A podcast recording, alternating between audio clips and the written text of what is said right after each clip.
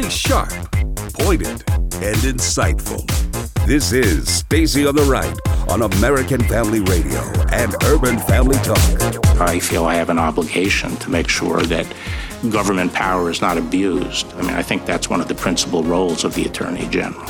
In my 30 years as an agent, I have never witnessed the conditions we are currently facing on the southwest border. This is not a manufactured crisis. Border Patrol continues to apprehend record numbers of people who purposely violate U.S. immigration laws. This is a government takeover. Folks, when you hear government insurance, don't just hear the word insurance, hear the word government. And now, Stacy Washington. Welcome back to the program. I'm Stacy Washington, host of Stacy on the Right here on American Family Radio and Urban Family Talk. And we had a jam-packed first hour, both guests in the first hour, which was fantastic. And now we're going to have you. So we're going to go straight to the phones. If you want to join us, 866-963 2037 866 963 2037. We'd love to talk to you. Uh, Richard in Texas. Hey, thanks for calling the show today. Oh, thank you. I I was listening to your the income tax and what you were saying about the uh, the lobby from the uh, tax preparers and stuff. Mm-hmm, mm-hmm. And first of all, I don't have a lot of sympathy for them because there's been a lot of industries that have gone out of gone away. No more horse, horseback boogies. No, no more uh, no more uh, Betamax machines. You know, things change. You know, that's just we have we have to deal with that all the time. But I don't really think that that's I don't think that's the big impetus for our tax problems. I think the big impetus for our tax problem is the politicians. Yep. They use our tax structure to control us. They they discern they determine what's going to be deductible and what's going to be taxed more. They also do that same thing with the industries, and that's how I think they get a lot of their uh, campaign donations because, Mm-hmm. well, that guy's going to make our industry uh, tax exempt or something like that, or what we're doing here. We're going to give him a lot of money to be elected. It's all part of their manipulation by using the tax structure as we have it now. If it was simplified, everybody paid a certain amount, you know, a flat rate, they wouldn't be able to do anything. Yeah, they, you know what they'd end up doing? They'd find something else to try to control us with, but they wouldn't be able to do it with taxation. And you know what else I think would end up happening? Aside from the economic boom, which is built into that cake, if you have less of a tax structure and less of people kind of making their decisions based on what would generate more taxable income, there's also the issue of uh, it's like the dishonest portions of the government tend to thrive in this area. We've seen, we saw things with the Obama administration using IRS tax exemptions to shut down political movements like the Tea Party. I mean, there's a lot of really bad behavior that's connected to this whole scheme. Yeah, they don't want to get rid of it for that reason. We, we're in Texas. We don't have an income tax. We have a state sales tax. That is the most fair way to tax. No one gets away from it unless they buy food or medicine. Everyone pays their fair share of taxes, and there's no cheating on it. I mean, you have to watch the businesses in case of business cheats, but that's pretty easy to find them. But other than that, it's a real simple process. Not, April 15th doesn't mean anything to us here in Texas except for the federal. Okay, so can we talk about that just for a second? Because I feel like you're you're my first guest of hour two. Um, so Richard, you live in Texas. Now I was born in Texas, so I'm still honorarily I'm a Texan. I, I at Oh, you are a heart cowgirl boots. Th- thank you. I I was born there. I'm a Texan. But you also have a little something. It's like an outsized amount of people move from high tax areas to your state because you don't have an income tax. So you have a, a booming real estate market and you have a lot of growth there that comes from people coming in seeking to lower their tax burden. Right. So what do you think that does for you like the, in the in the arena of your economy there in Texas and your economy is bigger than some European nations. How do you think that impacts your economy? Like, because this is the kind of conversation that states have to have. If they want to draw people in, they have to look at eliminating or drastically reducing their income tax. Right. Uh, well, it, it's it's a it's a double-edged sword.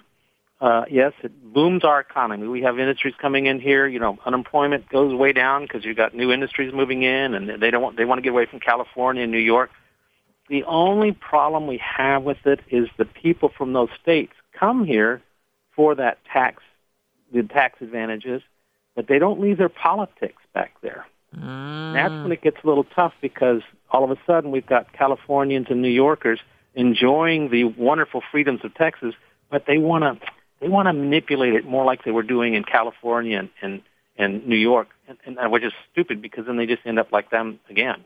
Mm, yeah, yeah, because you you have your metro your metropolitan areas like Dallas and Austin, which are liberal strongholds, and they're kind of doing things to undo the the freedom that is Texas, aren't they? Yes.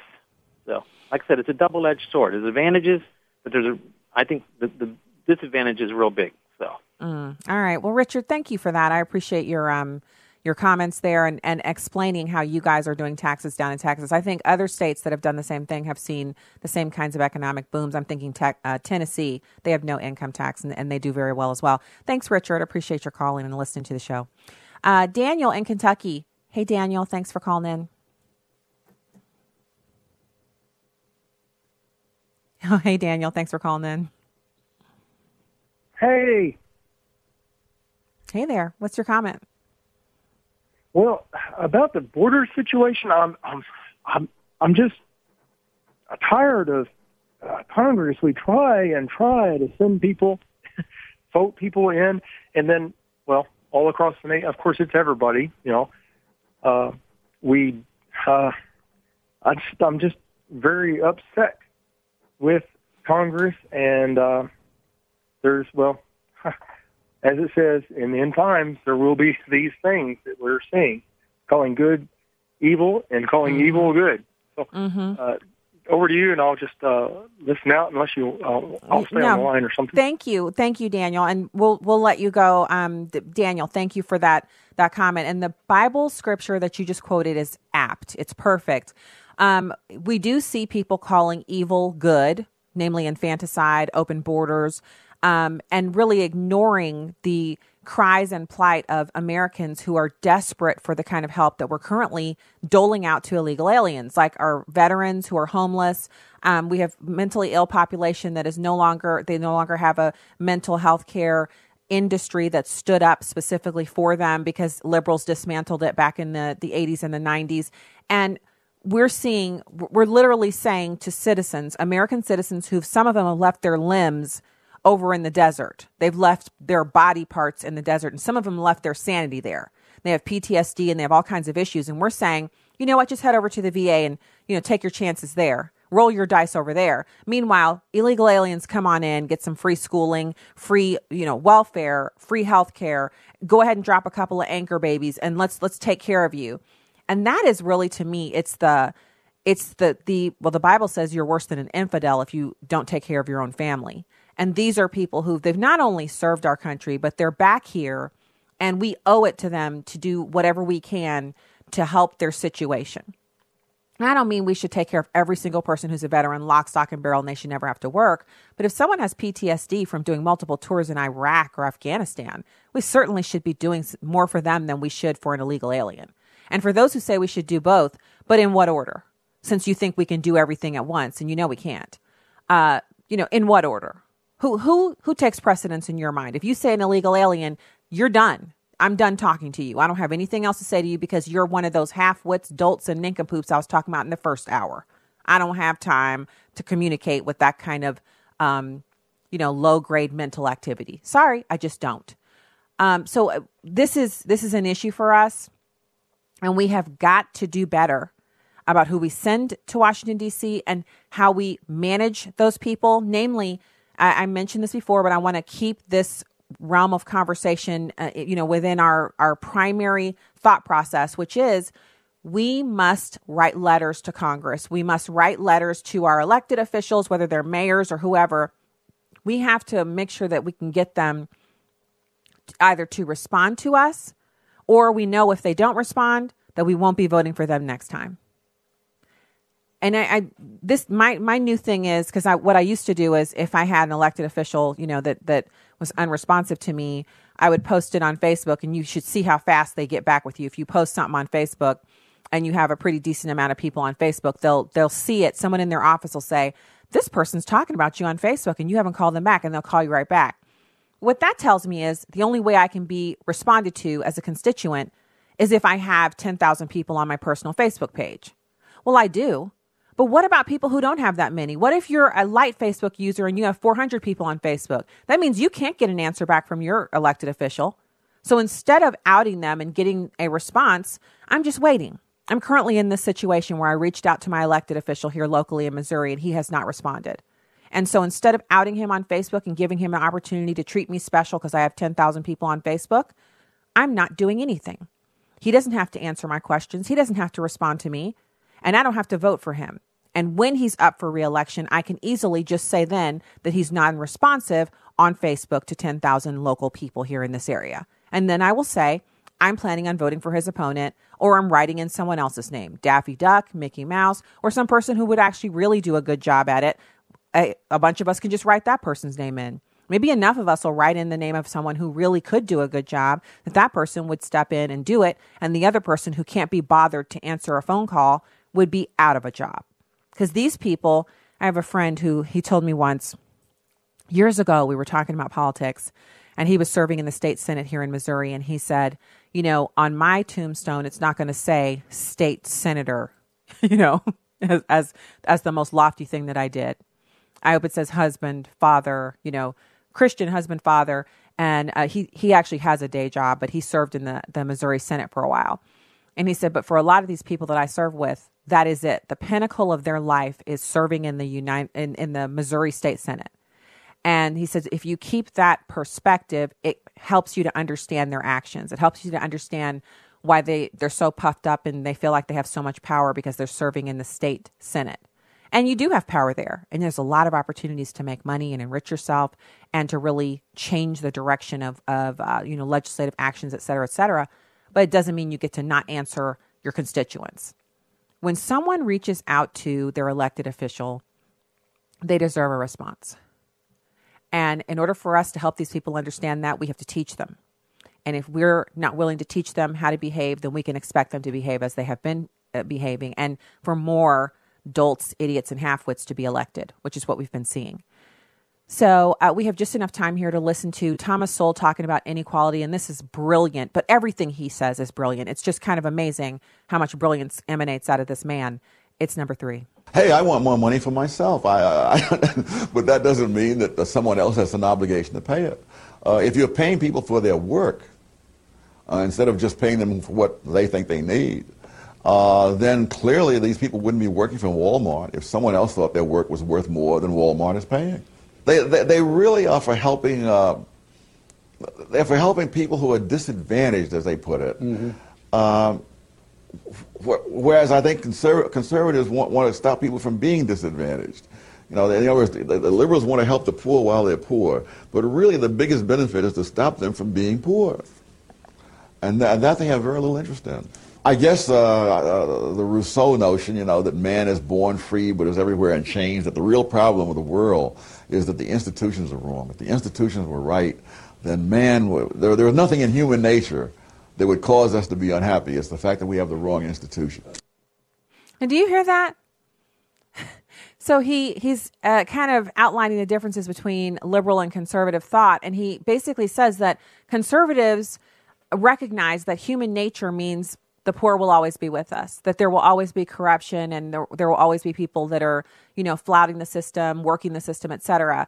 But what you want to do is put you know the the most honest people you can find into positions of power. You want them to be held accountable by the citizen electorate and you want as little government as possible because people when made free through freedom from government that liberty enables the kind of creativity that we see on steroids here in America. It is a, a function that the bigger the government is, the more it encroaches on that creative spirit that drives entrepreneurship and philanthropy and, and just overall good works.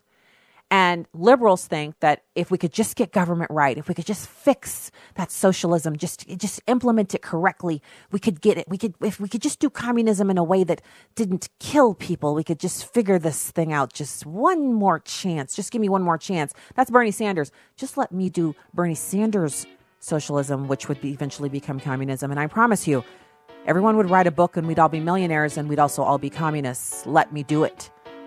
And they're wrong because they've never take into consideration human nature, which is flawed and depraved and in need of a savior. I mean, I don't know what else. I, what else can we say? All right, when we get back, we'll have more calls and more Stacy on the right. Stay there.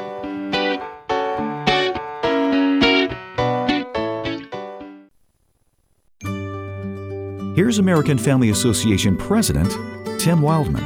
Lynn Ingram and Jim Duncan, two Texans, support and believe in our ministry here at AFA and AFR. We know more about the laundry business than anything else. We know a little bit about a lot of things, but we know a lot about the laundry and dry cleaning business. They created a laundry detergent to sell to folks to support AFA. We just want to be able to provide a product that can be used by AFA to support the ministry. When you wash your family's clothes with Redeem Clean laundry detergent, you can take great satisfaction in knowing that you're supporting the vital work of the American Family Association. It's a unique way to increase your giving to AFA. For clean laundry and support of a cleaner society, it's Redeem Clean. Learn more about the Redeem Clean products when you visit redeemclean.afastore.net. This is Viewpoints with Kerby Anderson. Nearly half of American adults report sometimes or always feeling lonely. That same study by Cigna also found that nearly the same percentage reported feelings of being left out. That is why they say loneliness is at epidemic levels. 25 years ago, I wrote a book, Signs of Warning, Signs of Hope, making a number of predictions for the future. Chapter 8 set forth the case for a coming crisis of loneliness. Years later, Philip Slater wrote about the pursuit of loneliness. The U.S. Census Bureau documented the increasing number of adults living alone. Dan Kiley talked about living together loneliness in one of his books, and Roberta Hestenes coined the term crowded loneliness. This trend was there for anyone to see if they began reading some of the sociological literature. Of course, lots of people have written about the crisis of loneliness since then. Robert Putnam wrote about it in his famous book, Bowling Alone. He argues that people need to be connected in order for our society to function effectively. Putnam concludes social capital makes us smarter, healthier, safer, richer, and better able to govern a just and stable democracy. In his book, Them Why We Hate Each Other and How to Heal, Senator Ben Sasse laments that our traditional tribes and social connectedness are in collapse. All of this comes at a cost. Julianne Holt Lunstad, has published research showing that people with weaker social ties had a 50% increased likelihood of dying earlier than those with stronger ones. Being disconnected, she says, is comparable to smoking 15 cigarettes a day. The loneliness epidemic has arrived. Pastors and churches need to address this dangerous trend. I'm Kerby Anderson, and that's my point of view. For a free copy of Kerby's booklet, A Biblical View on Socialism, go to viewpoints.info slash socialism. That's viewpoints.info slash socialism. This is Stacy on the Right with Stacy Washington on American Family Radio and Urban Family Talk. Look, we're spending three and a half trillion right now. We are spending twice as much per capita on healthcare as any other nation. What our system does is get rid of insurance companies and drug companies making billions of dollars in profit every single year. And what happens to those insurance companies after your plan is implemented? If you want cosmetic surgery, we under Medicare for all we cover all basic health care needs. I suppose if you want to make yourself look a little bit more beautiful, you want to work on that nose, your ears, uh, they can do that. But so basically, Blue Cross Blue Shield would be reduced to nose jobs. Something like that. Yep. And why does Bernie Sanders keep talking about this when 177 million Americans have made a conscious decision to contract with their employer for health insurance? Because he's got to get some people used to this idea. Look at the success he's had in dragging the Democrats to the left by presenting himself as a so called democratic socialist and peddling these kind of unsuccessful, crazy European type social policies. Uh, I, I I'm not. I, I honestly, I don't know anybody who has health insurance who's been sick at all. If you've ever been sick, I mean, admitted to the hospital, had a surgery, had a negative diagnosis, had some kind of a condition that you're going to physical therapy for. I don't know anybody who's had any of that going on who would say, you know what, I really wish for? I just really wish that the federal government was in charge of my health insurance. Oh my goodness. No, you don't. You're so glad you have insurance. Now, are your copays what you want? I don't know. Is your deductible what you want? I, look, let's be real here. We all know that if we could have something that was free, that was still good, all of us would jump on it with both feet. But we, there is no free and still good. And actually, there's no free because someone's still got to pay for it. American taxpayers will fund Medicare for all, but when they're done doling out the cash and that huge deficit remains, health insurers will start to make hard choices and that's when because right now you you know you you get sick I just use here in St. Louis, for example, because we have a lot of really good health health uh, providers here. Um, these healthcare systems like uh, Barnes Jewish Hospital, Mercy Hospital, Missouri Baptist Hospital System. Um, Washington University has their School of Medicine, and Washington U- University physicians actually are a part of Barnes Jewish Hospital. Uh, it, I mean, it's just an amazing, uh, not just research, but the actual care that you get here. And so, of course, there are mistakes, and of course, there you know things that, that go wrong. But on the whole, if if you show up sick to the doctor in the morning, uh, you know, like on tomorrow morning on Thursday, and your doctor says, "I can't tell what's going on in your stomach. You need a CT. You need a CT scan." You can get that done this not just the same day, but before lunch. Um, you know, almost there are there there are CT machines in every hospital system, and then they have individual centers where you can go as well. Um, if you need an MRI, if you need what it what do you need? What test do you need? You can get it done within 24 hours. It is not that way in Canada. In in England, it can take up to nine months to get a CT. If you need a CT because you have something going on in your in the trunk of your body, in your abdomen, let's say, and you don't get the CT scan for nine months, you're dead before you hit. You, you, you don't last. If you have other symptoms that indicate you need a CT and they don't put you on some antibiotics or something so you can make it through that nine month wait, you're, you're dead.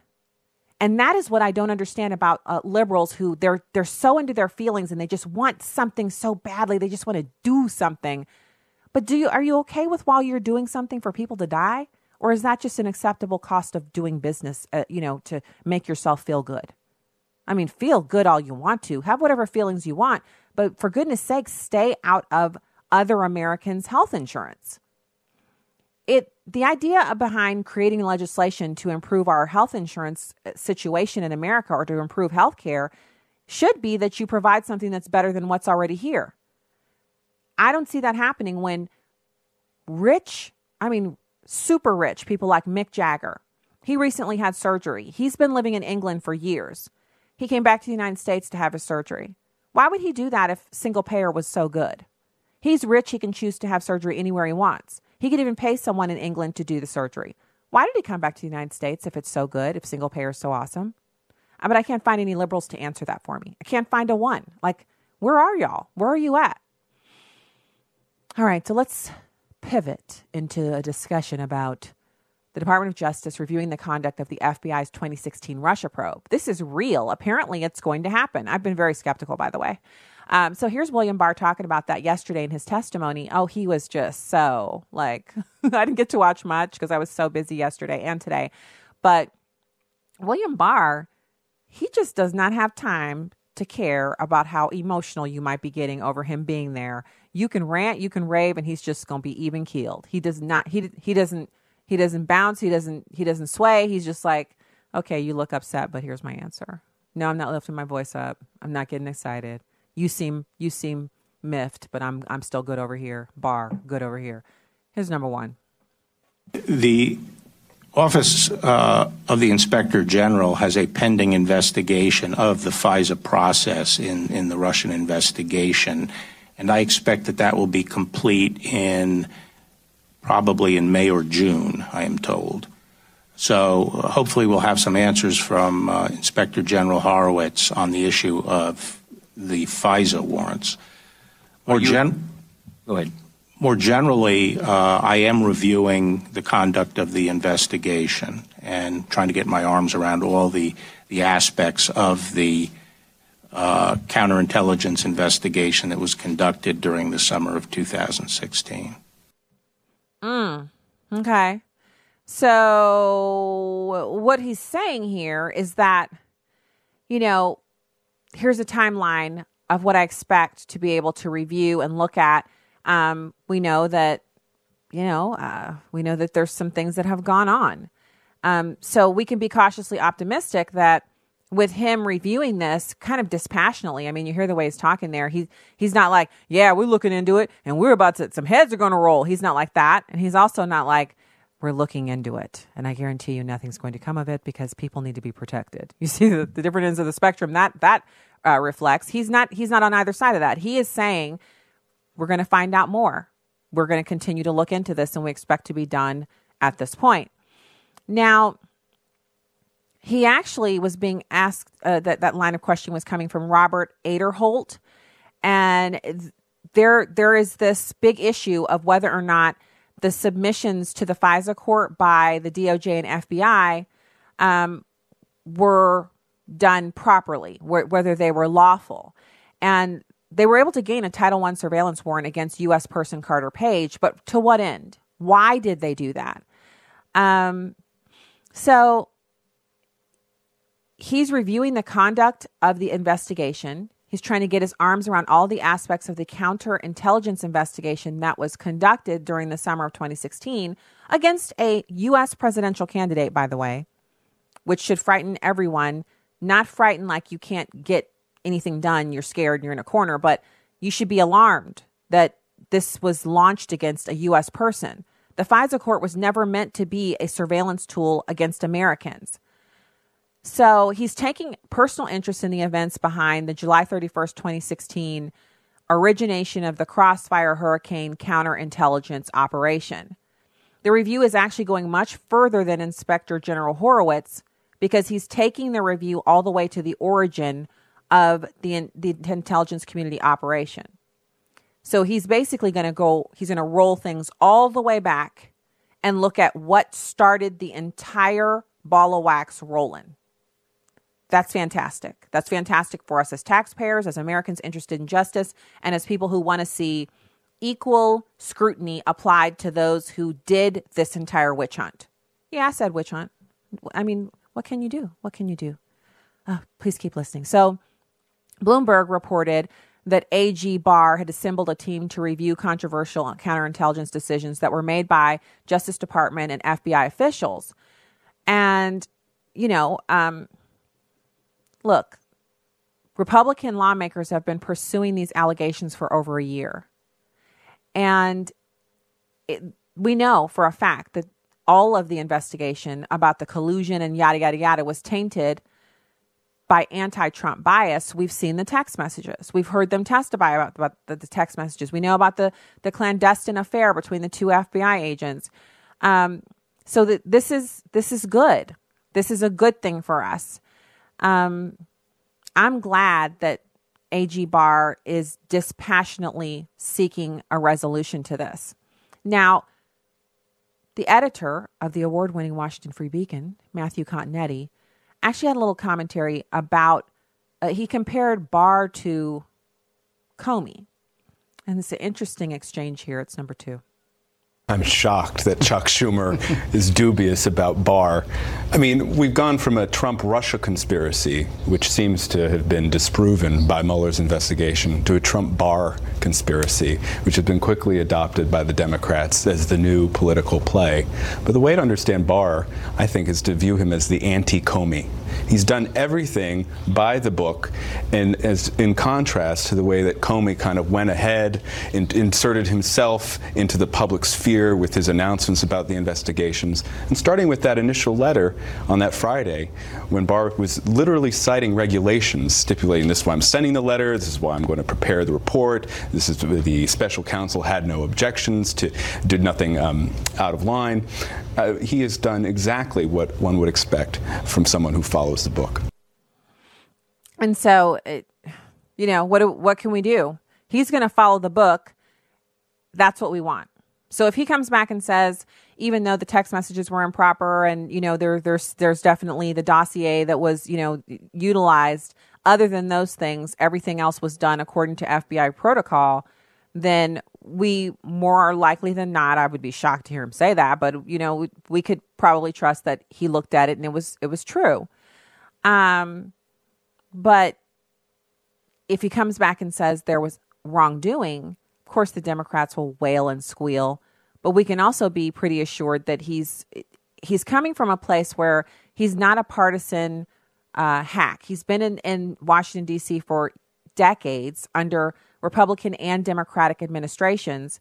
And so I'm willing to keep back and, and allow him to do his investigation and wait for the results and see what, what comes out of it. Yes, I believe it was a witch hunt. Yes, I believe the dossier was absolutely not uh, credible and should never have been used and, and repackaged and repurposed in order to create, uh, you know, a probable cause or whatever they call it to get the FISA warrants done.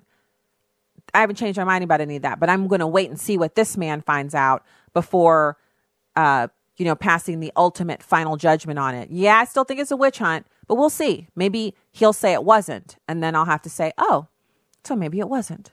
I'm willing to do that. I'm willing to go back and say, "Oh, I'm I was wrong about that. I've done that before. I'm willing to do it again." Um, unlike some people, CNN, MSNBC, unlike those guys, I'm willing to do that. Um, I got to say, I want to bring this up one more time. I want to bring this up one more time. Candace Owens yesterday went before the panel on uh, white supremacy and terrorism, or whatever that was, uh, white nationalism, or whatever. And Ted Lieu tried to smear her, and she ate all of his lunch and his cookies, his snacks, his 100 calorie snack bag. She ate it all. She tore him up, and he looked like he was about to cry. And I'm not saying that because I'm gloating over him, like, but he looked completely, he was eviscerated. He tried her and he found in the balance he was he was wanting. He was wanting. He wasn't able to withstand the truth that she was putting down.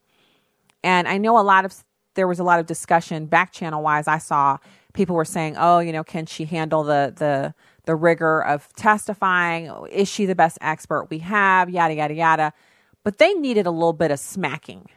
That's what I feel like. That I feel like when they decided they were going to bring her in to testify, that she she was the the smack hand. They brought her in to be the smack hand of the show, and that's what she did.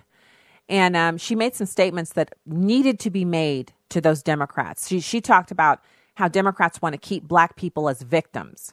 They needed to hear her say that. And other people who were watching who've never heard that said needed to hear it, and her clipped Stanford S tones were perfect for the smackdown. The smack hand was delivered, and that's what they needed at the time.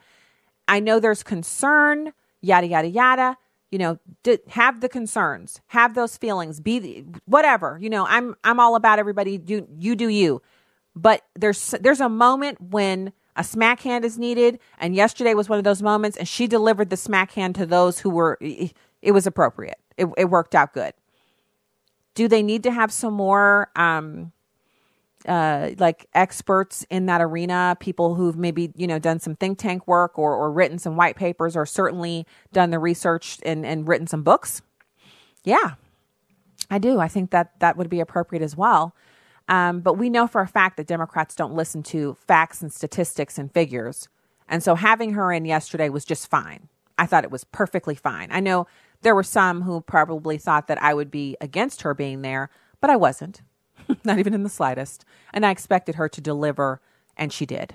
So not bad. I think I think I think it worked out great, and I'm glad she was there. Um, so in the next segment, we are going to talk about the southern border. Uh, I've been holding off, guys. I just it's so disturbing to see what has been going on at the southern border and what is expected. So we'll discuss some of those numbers. We will delve into some of the reasonings behind it. Um, I I do think we're seeing a concerted campaign. Uh, it's it's an onslaught, like an invasion that's being it's orchestrated. That's being levy, leveled against our southern border.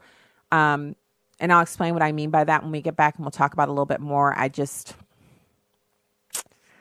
yeah, not not okay, not okay. Um, and I think I think a lot of Americans are waking up to it. In some ways, it's almost a blessing to have this complete and utter meltdown of the system that's being spurred on by outside influences because it means that Americans who would never pay attention to this issue are being forced to look at it and forced to confront what the Democrats are supporting. And that can only be good in the long run. But what will happen in the short run? We'll talk about it when we get back. Stay there.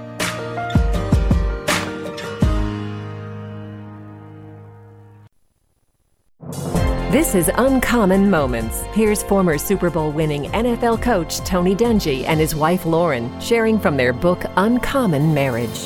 When you're in professional sports, people tend to see only your on field life. They think you're immune to the normal trials that everyone goes through, but that is far from the truth. Within one several month period, our family had to deal with losing my dad and dealing with Lauren's major health problem. But those trials pulled us closer together as a family and gave us a chance to talk to our children about God and His sovereignty. Even when we can't explain why God answers our prayers the way He does, we can't lose faith in Him. It can be tough sometimes, but God will hear you even when your prayers aren't answered the way you would like. Tony and Lauren Dungy, authors of Uncommon Marriage, learning about lasting love and overcoming life's obstacles together. Discover more at CoachDungy.com. On the first day of the week, very early in the morning, we took the spices that we'd prepared and we went into the tomb. We found the stone rolled away from the tomb. When we went in, we didn't find the body of our Lord Jesus. Who took him? Where is he? Who took him? Why do you look for the living among the dead? Where's Jesus? He's not here. He has risen. Jesus was alive. He's alive. Jesus was betrayed, abandoned, mocked, beaten, and then crucified on a cross for sinners like you and me. The Son of God was buried, and after three days, he rose from that grave. American Family Radio encourages you to rejoice in the glorious reality that our God is a living God. It's Fox Ford has filed several trademark applications over the past week in regard to electrified cars, including for the Mustang Mach E name, as Ford confirms it's working on both a hybrid Mustang and a Mustang inspired all electric SUV. Both vehicles are expected to be revealed next year, including a high performance SUV with a range of 300 miles per charge. Fox News Auto reports the recent patent suggests the hybrid Mustang could combine a V8 with electric motors to provide all wheel drive, a Mustang first. A single mom in Nevada has a pretty cool son. 13 year old William Preston traded in his Xbox along with some help around the yard to buy his struggling mom a car. And I was like, Mom, there's your car. The almost 20 year old white Chevy Metro, life changing for Crystal Joe Preston. I lost it. I bawled. KOLO reports that Preston, her three kids, and three dogs recently had to start over. Jeff Monosso, Fox News. You can watch a live stream of the show on Facebook or YouTube at Stacy on the Right. Now, back to the show on American Family Radio and Urban Family Talk. You'll remember on other networks, people were saying caravanish, sarcastically saying that, oh, gee, after the election, it's not an issue. Folks, in the fiscal year so far, we've had 104 of these. 104 so called caravans with at least 100 people. Two years ago, in fiscal year 2017, we had exactly two. We've gone from two to 104. Hmm. Stop denying what you see in front of you. We've got people still searching for the elusive collusion and will deny what's right in front of them, which is over 100,000 migrants presented at the border just last month alone. That was a 35% jump from February, from the month before. And you're absolutely right, the flow is different. For years, really, a decade ago, most of them were single males coming from Mexico, and you can return them very easily to their home country.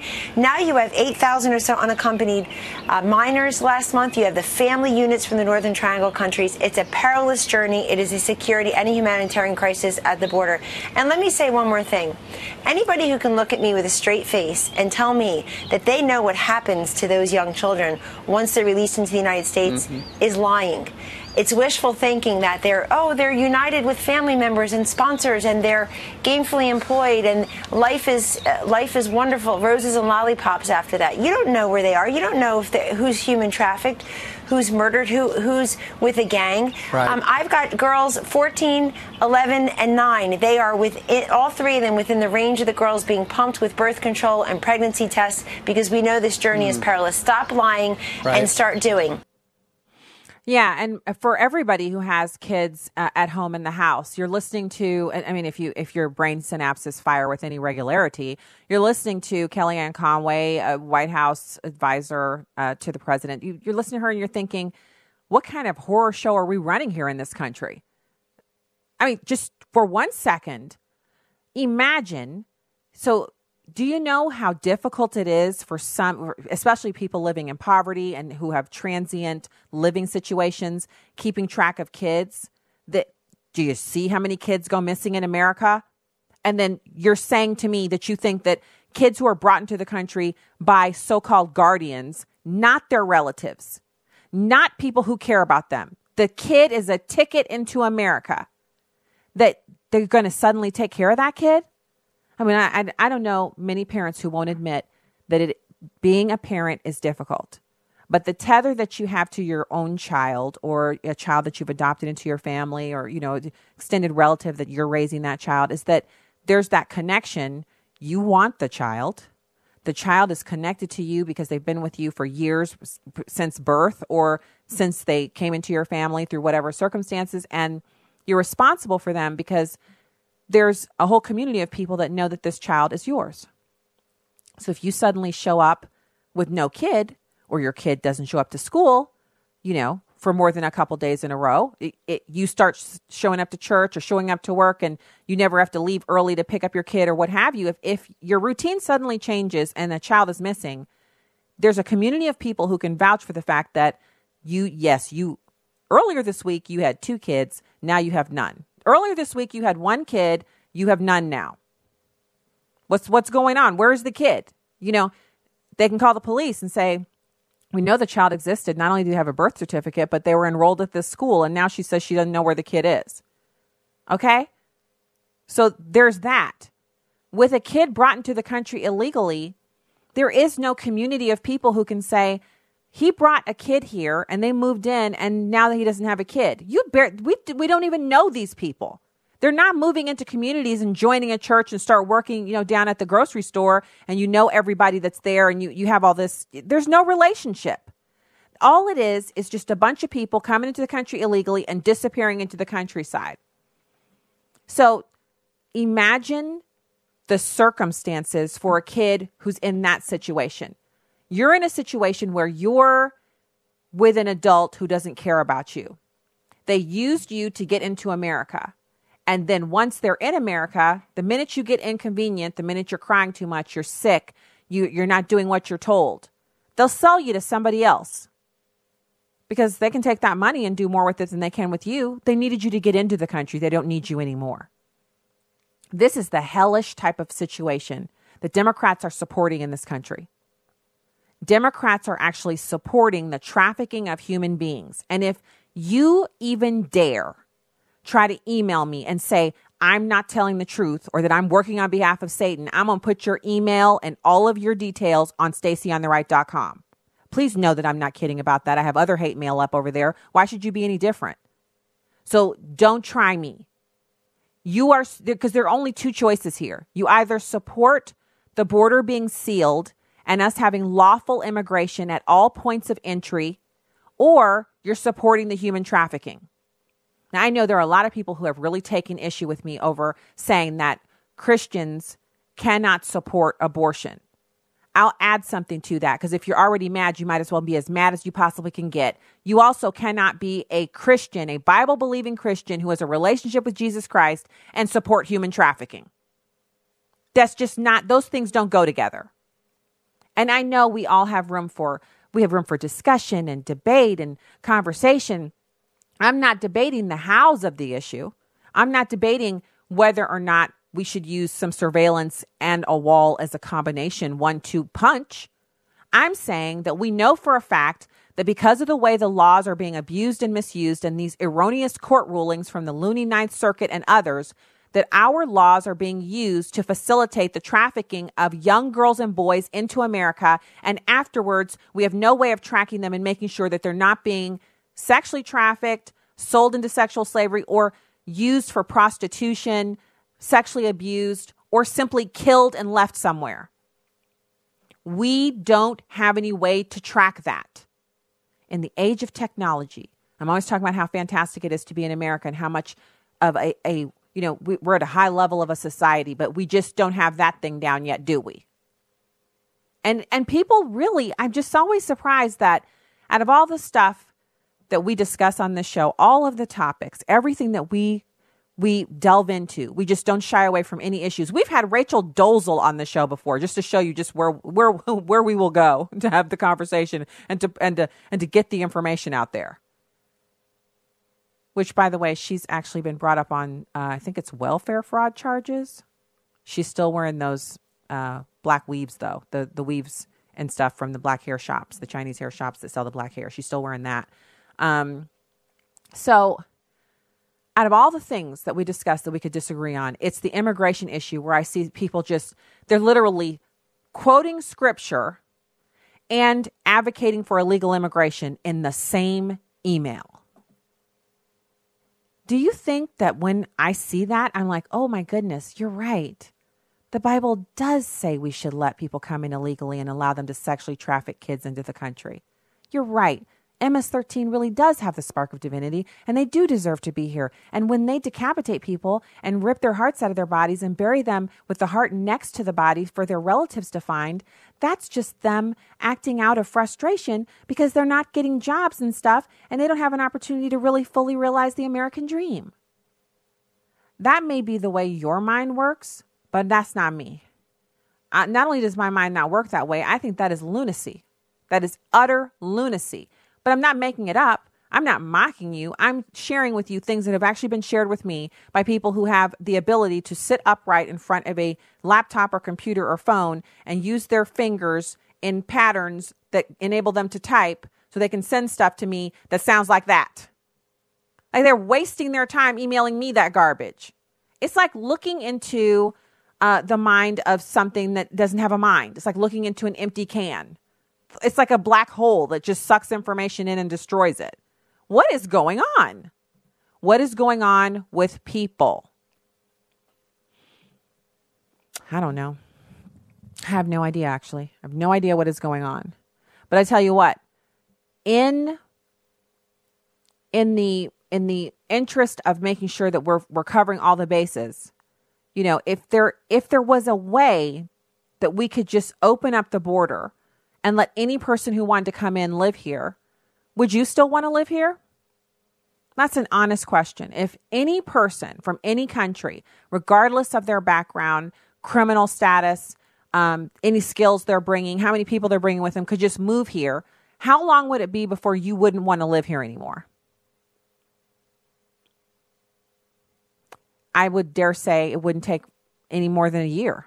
Most most Americans would be already packing and on their way out to someplace else. But here's the secret. There isn't anywhere else to go. There's no other country where you're going to go and be able to establish, you know, America Part 2 or Little America or anything like that. That there's there's no place. So we have to protect what we have here. Uh, lots of people like to point out that heaven has walls and gates. I love that. If you go to Revelation, which the Bible actually says that people who read and listen to and share information about Revelation will be blessed. If you read Revelation and you look at what the Bible says about what heaven is like, it's clear that it doesn't have an open borders policy. If it did, we wouldn't be so concerned about sanctification, living right, accepting Jesus into our hearts, etc., etc. We could just live however we wanted to, be as depraved and crazy as we wanted, and then afterwards go and live in heaven with all of the, the beauty of heaven and just, you know, stroll in there and thumb our finger at God, be like, I'm here, what you gonna do? That's that, that's that's what it would be like. but instead, because that's what the illegal aliens are doing, they're strolling in here, they're like, What y'all gonna do? We're here and we're loving it. We're about to get us some good government benefits paid for by you, taxpayers. Heaven is not open borders, and neither can any country that wishes to remain a country be open borders. So I said we would talk about the, the impetus. So what we're seeing is basically an effort by organizations, some inside the country, but some outside the country, to overwhelm our uh, our immigration system. It's not organic. because of the increase 76,000 or so last month, 100,000 this month, and next month they're expecting 130,000 people to cross into America illegally. And there's apparently they just can't stop it. Now, of course, there are leftist globalist groups that are funded by George Soros, and they're probably the, the organizations, like we can trace the charter buses and all of that to those organizations funding them. Um, and then, of course, Mexican drug cartels are very cash rich. They have they have lots of money that they can pour into efforts that help advance their aims of dealing drugs in uh, you know rich countries like America. Mexican drug cartels are actually moving migrants north because they just have a better opportunity of dealing drugs when they do that. When we're busy l- trying to take care of unaccompanied minors and family units, they're busy hauling drugs into this country that they can sell on the streets of America. And they've automated the system. It's no longer people wearing their feet down to nubs on the 1400 mile journey. It's people getting on buses and other modes of mass transit to get here. Now, think about it. The first president we've had in our adult lifetimes who would ever say, not only did he run on immigration, but he's actually trying to do what he ran on. How many other presidents have promised during their campaign to do something about illegal immigration? Bill Clinton promised, George Bush promised. Barack Obama even said that illegal immigration wasn't something that we want here in this country. We want people to come here lawfully. He said that when he was a senator. Not one of them did anything substantial on immigration, but Donald Trump is doing it. And that is why they've pulled the trigger. Now, who is they? Uh, I mean, it's the Chamber of Commerce. I don't think the Chamber of Commerce funds caravans, but they're not going to help do anything like donate money to candidates who would stop it. And if the safety net breaks, then Americans will scream and call for something else, something, uh, something more drastic, right?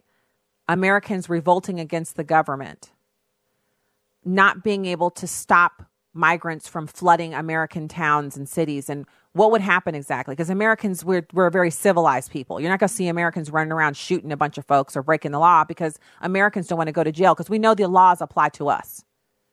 But what, what do you think would happen? They don't know, but they'd rather see the entire system break down than allow Donald Trump to use the system to fix our immigration system. Mexico's not funding it. Um, and and they're not they're not doing much to help, but they're also they're trying to help now a little bit, but they're never going to be fully wholeheartedly into it because of the remittances. They love those remittances. So, like I said, um, look, the Department of Homeland Security reported that federal agents apprehended around 100,000 people at the U.S. border with Mexico in March alone. The figure for February was near 76,000. They're expecting 130,000 next month. We'll find out who's behind it eventually. Of course, it's Democrats in Congress, probably some Republicans. But before then, if we don't get it under control, it will overwhelm the system and bring about some change that none of us are prepared for.